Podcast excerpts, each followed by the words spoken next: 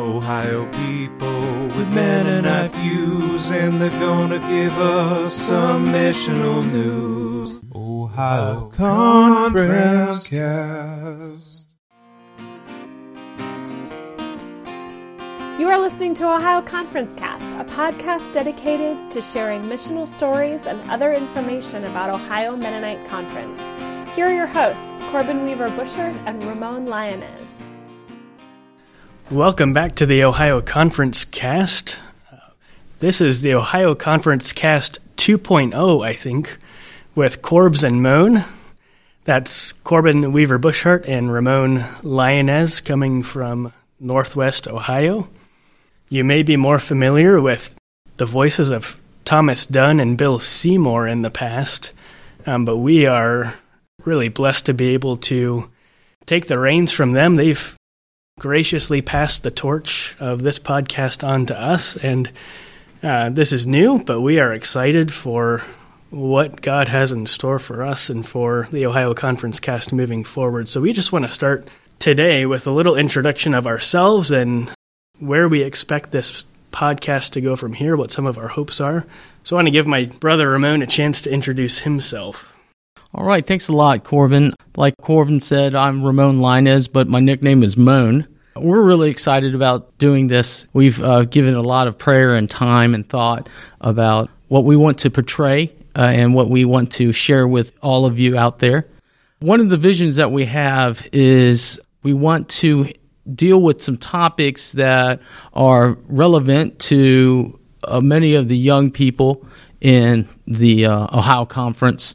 And those of you that may be listening that are not part of Ohio Conference, maybe at one of the schools like uh, Hesston or um, Goshen or like EMU or AMBS, uh, we just don't want it to focus on the things that are dealing in Ohio Conference. We want it to be able to be uh, reach out and minister to all people.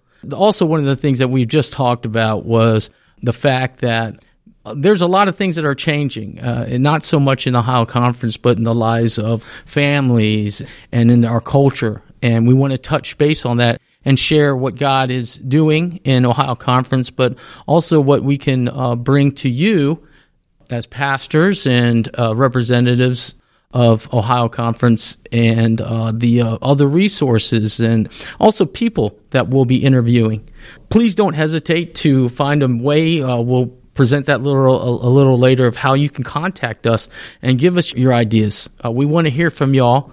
We want to. I'm going to say y'all because I'm from the South, and I might say some other things. Please bear with me.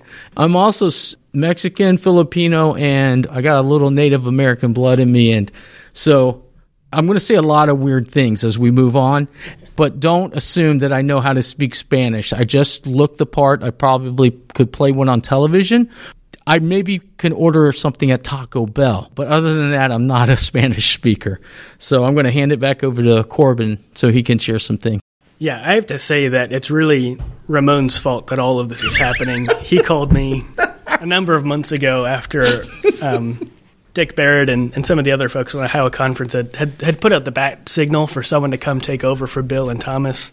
I'm relatively new. Ramon's relatively new to Ohio Conference. We've each been here about three years or so, two, three years. He and I have struck up a pretty good relationship. We're pretty commonly getting lunch together and finding different ways to, to banter and, and also just share our love for the church. And we're really excited to share that with Ohio Conference. Don't take us too seriously. Uh, we're not going to take ourselves too seriously, hopefully. Uh, we want this podcast to be playful as we go and Amen. Uh, also just a place to uh, strengthen conference ties, but also ties beyond conference. Um, we're hoping to interview people who we've met along our faith journeys in the church, outside the church, to let them pass on wisdom that we've gleaned from them over time. And again, people within the conference and without. Amen. Uh, we're glad to have you along for the journey. Like Ramon said, uh, we want to hear from you. This is a more rich journey if we have some dialogue with you all as well. So we hope to find ways to incorporate you all as we get further along this journey. What we'd like to do today is respond to some questions that will help you all get to know us a little. And we'll just sort of go back and forth so that you all can get to know us a little bit. and you all just get to sit back and, and listen. So here we go. The first question, Ramon, do you want to say it? Yes, I'll, I'll say the first question. It says, uh, Where are you from, and what's your background, and what part did faith have in it? Ramon shared about his his ethnic background. I'm going to be really honest and say I am about as 100% Swiss German Mennonite as it comes. Uh, I grew up in a Mennonite church in southeast Iowa, gravel road, surrounded by cornfields. That's my route. So being in, in Archbold, Ohio, here in, in Ohio Conference feels pretty at home for me. The church I grew up at, I knew the pastor pretty intimately. He lived in a, the house I grew up in. On top of that, Not while you were in that house, correct? Oh yeah, he was he was around all the time. Okay. it was a little oppressive, you might say. While I was growing up, my my mom actually started working for the Central Plains Mennonite Conference, and so I could not be more enculturated Mennonite. I went to Mennonite High School, Mennonite College, Mennonite Seminary. That's my background. That's what I'm bringing with me. What about you, Ramon? Well, my dad was born to a family of migrant workers in Ohio, and they moved from Texas all the way up to Ohio, and eventually they settled down in Ohio in Van Wert, uh, Paulding area. My my grandfather decided that he didn't want to live that kind of life anymore, so he uh, ended up uh, signing up for the Navy during World War II. That is where our name got changed. It used to be Yanez, and the clerk that was typing up the name did not type it up correctly and it became L I A N E Z. So that my grandpa thought that was a good a good it sounded great. So he th- he thought, well, let's just keep it that way. So long story short, my uh, dad joined the Navy later on himself, met my mom in the Philippines. I was born there. And then after 2 years, we moved to Norfolk, Virginia where I grew up most of my life. So I'm a little different than Corbin. I grew up Catholic. Uh, I grew up in the city. I grew up in uh, near the beach, and it was a very uh, hot vacation spot, Virginia Beach area. That's kind of my background. I I was very urban. I I love to really have spent time in the country, but it was nothing that I really had a chance to experience till later on in my life. Part of the question was about our faith journey. I knew of Christ being brought up a Catholic. I also, you know, in the Catholic Church, you were taught different aspects of God, but we're also taught we were also taught about the Mary and the saints and things like that. So it's strange. I believe that there are Christians in the Catholic Church, and yet I believe that there are non-Christians in Protestant churches. To think that just because someone is Catholic, they're not Christian, and vice versa. I've learned that that's not a great uh, outlook. You have to look at the individual. When I was growing up, the Catholic Church did provide a solid foundation of God being in your life. It wasn't until later that I became a Christian, a, uh, a, a Mennonite, that I started learning more in depth. I've had a varied background. I've been in the Nazarene Church. I've been in the Southern Baptist Convention uh, and I've been part of the Mennonite church. So I've done kind of like a round robin. So finally, I'm back. God's called me back to the Mennonite family, and uh, I bring a lot of different views and experiences from our brothers and sisters in other denominations that I think enrich how I work with my brothers and sisters here now at the Mennonite denomination. Corbin, what's your background? How did faith play a part in it? Yeah, it's interesting to hear, and, and we've talked before about your background and my background in in the church, out of the church. I don't know how much of that we'll get into in future episodes, but Mm-hmm. it'll be interesting to to hear. I think you're already getting a glimpse at perspectives here that that challenge and are a little outside the box. Mm-hmm. And yet we're very much at home in the church where we're at. Like I said, I grew up in a Mennonite context. Some of my early faith experiences are exactly in the church I grew up in. Those were the first folks who modeled to me what Jesus' love and grace look like, whether I had words to articulate it or not. I know that summer and winter camps were a really significant faith forming time for me. I have vivid memories of worshiping God through speakers that would come in, through the praise music, but also just in really deep conversations I was able to have with friends, especially in junior high, high school age. Um, going to Mennonite conventions were often significant moments like that too. Uh, there's just so much changing and happening at that age. Um, I was baptized around that time as well. Um, but after I went to college, I'd say I took a left turn and had, a, I mean, like a lot of people do, just had a lot of questions about faith. And it, it was a roundabout journey that brought me back into the church and, and into a relationship with Jesus where I had the words to articulate the grace and love that was modeled to me throughout much of my upbringing. All right, the next question is where are you at now? How did you get here and what are you working on that you're excited about? Yeah, so I'm at Zion Mennonite Church in Archbold, Ohio. I've been here about three and a half years.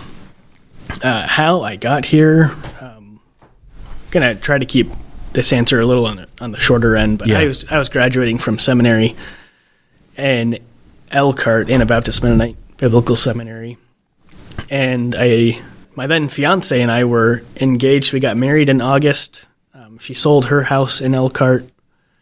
We moved to Archbold at the end of August, um, and I joined the ministry team at Zion.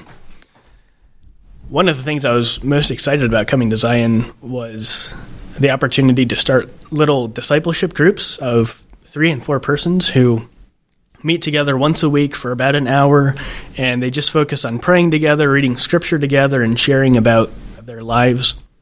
But then the hope also is that after a year or, or when it seems right, to try to multiply those groups, to invite someone new in and, and to divide and, and sort of restart the process over so that we're practicing our own discipleship uh, from our location. And the hope is that over time, those groups just build and build and and that's been really fun to watch grow over the last three years since I've been here. And, and I'd say that's one thing that I'm excited about. I also I love to teach the Bible, uh, whether from behind the pulpit or in small groups, and so that's another thing that gives me a lot of energy. What about you, Mom? Okay, well, I'm at um, Central Mennonite Church. I'm a co pastor there with Dave Elkins. The Mother Church. oh my gosh. Yeah, we'll talk about that one later. but uh, so that's where I'm at now. I, how I got there was I felt a calling on my life to be uh, the pastor probably 20, 20 plus years ago, but God had to bring me through a lot to, to grow to grow me. And um, but during that time, I had chances of being a pastor at other churches in the Nazarene denomination and the Baptist, but it always seemed like it it wasn't right until I took the step to go towards full time ministry, and I I felt the calling to come back to the Mennonite Church because I reread the Confession of Faith in a Mennonite perspective, and I totally agreed with it. What I'm working on now at uh, Central, mainly uh, what what I I uh, I deal with is discipleship, community life, and outreach and evangelism and those all are my passion. Currently, I'm focusing a lot on outreach on and evangelism. It's kind of hard to do with uh, COVID. Uh, we're working on uh, revamping our how we welcome people, and also we're looking forward to doing things like what they call servant evangelism. I did that at other churches, and it's a very exciting thing. It's a means of getting uh, God's people out into the community and actually being face to face with other people. In that, you you lead by example. So not everybody's ready for that. They can learn by watching idiots like me, crazy people like me, go up there and saying, "Hey, how's it going?" You know, and offering things to them and just saying, "We're just wanted to share the love of Christ with you." It, sometimes it brings on uh, other conversations. Sometimes it doesn't, but that's okay. The most important thing is, you know, you are being Christ in the world around you. So that's what I'm excited about right now. One of the fun dynamics in our relationship is me coming from this like very quiet Mennonite tradition. I'm also an introvert on top of that, and then Ramon's got all of these diverse experiences, and he's interested in evangelism. Uh, it's a great, it's been a great learning experience, I think, for both of us to, We- to get to know each other. We have this, okay, on the Myers Briggs, I am an ENFJ. You are in. Okay, so basically we have the same things other than he's an introvert and I'm an extrovert. But you'd never know. I mean, he He seems to be an extrovert when he needs to be. He plays it off really well, being an introvert. I try. okay. I, I get I get stage fright as soon as I wake up in the mornings. Okay. Uh, the next question is What is one hope you have for the church? I didn't think about this beforehand, so I'm going to really go off the He cuff wrote here. the questions, by the I way. did. I just thought about asking you. One hope I have for the church, oh, man, probably to rediscover what church in small groups looks like. I grew up hearing about really grassrootsy, uh, movemental visions of the church. Growing up in the Mennonite church, we were always looking back to the early church, the early Anabaptist movement, these small house church things. And I think that's part of what draws me to this discipleship group stuff as well.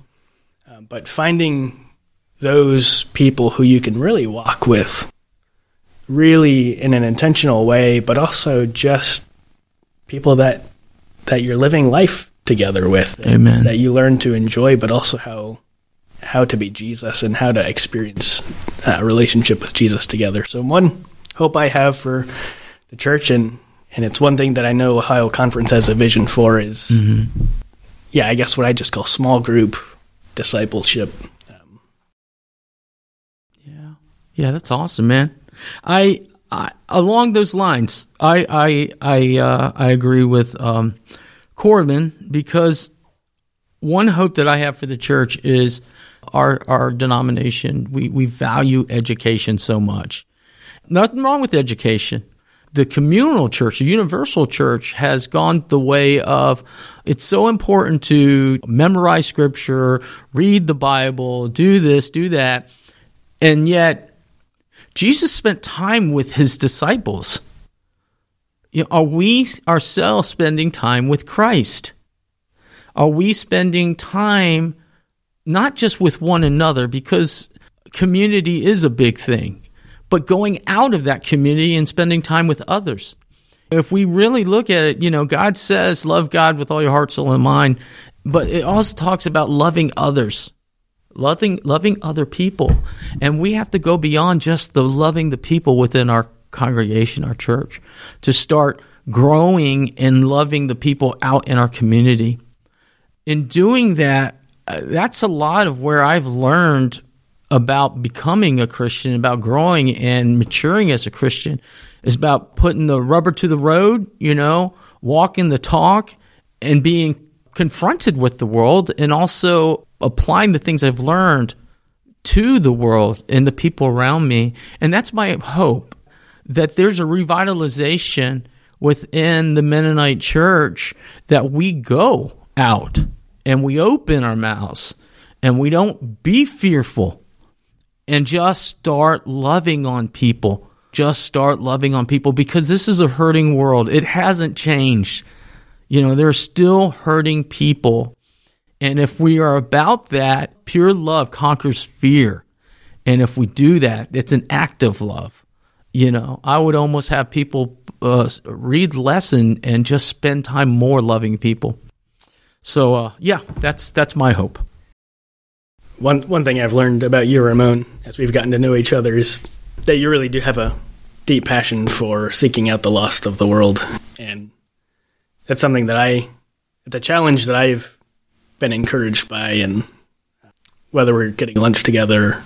Again, I'm I'm just I'm quiet little minnow boy, and to see the way you can you interact with people, and you've got this like you're always you're always on mission, and so it's you know, and, and like you say, it's not perfect ever, but you know, you're not afraid, and I think I have a lot to learn from that, and I hope we all are.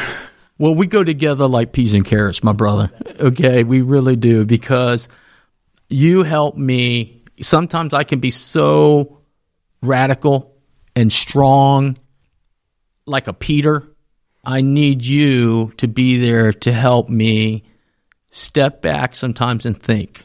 Just think before you jump off that cliff. You know, let the, all the other lemmings go, you know, but you take a moment and think about it. So I really need you, you know, and that's a lesson to everybody. We all need each other. We're not supposed to be the same. All right. So now we're here for our surprise question. Okay, what do you got for me, You, man? you want me to go first? yeah, or okay, I can go first. Whatever you want to do. You go first. Okay, here's my surprise question. Corbin and I had a major turning point in our relationship the first moment we met. Because I, uh, being the extrovert that I am, said, Hey, let's go out and grab something to eat. I parked in his church parking lot where there was no other car except for Cor- Corbin's. And I ran into his car.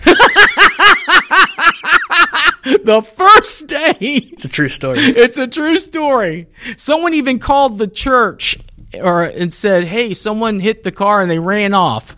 And I did not run off. I- and I was in the car he- with him, Corbin so- was in the car, and we were getting ready to leave to go grab something. to eat. So my question is, how did you really feel? Oh man. so yeah, I was in the passenger seat while this happened. Uh, what I really felt was like, oh man, I hope he doesn't feel too bad because I felt horrible. it's gonna be worse for him than me, probably for one thing. yeah, because his insurance is going to cover it. right. And and the second thing I was probably thinking is like, eh, yeah, like I really hope he doesn't feel too bad about this. It's totally fine. Also, this is an opportunity, right, for us to Amen. to get to know each other better, and it, it was not a big deal for Yeah. me. So Yeah.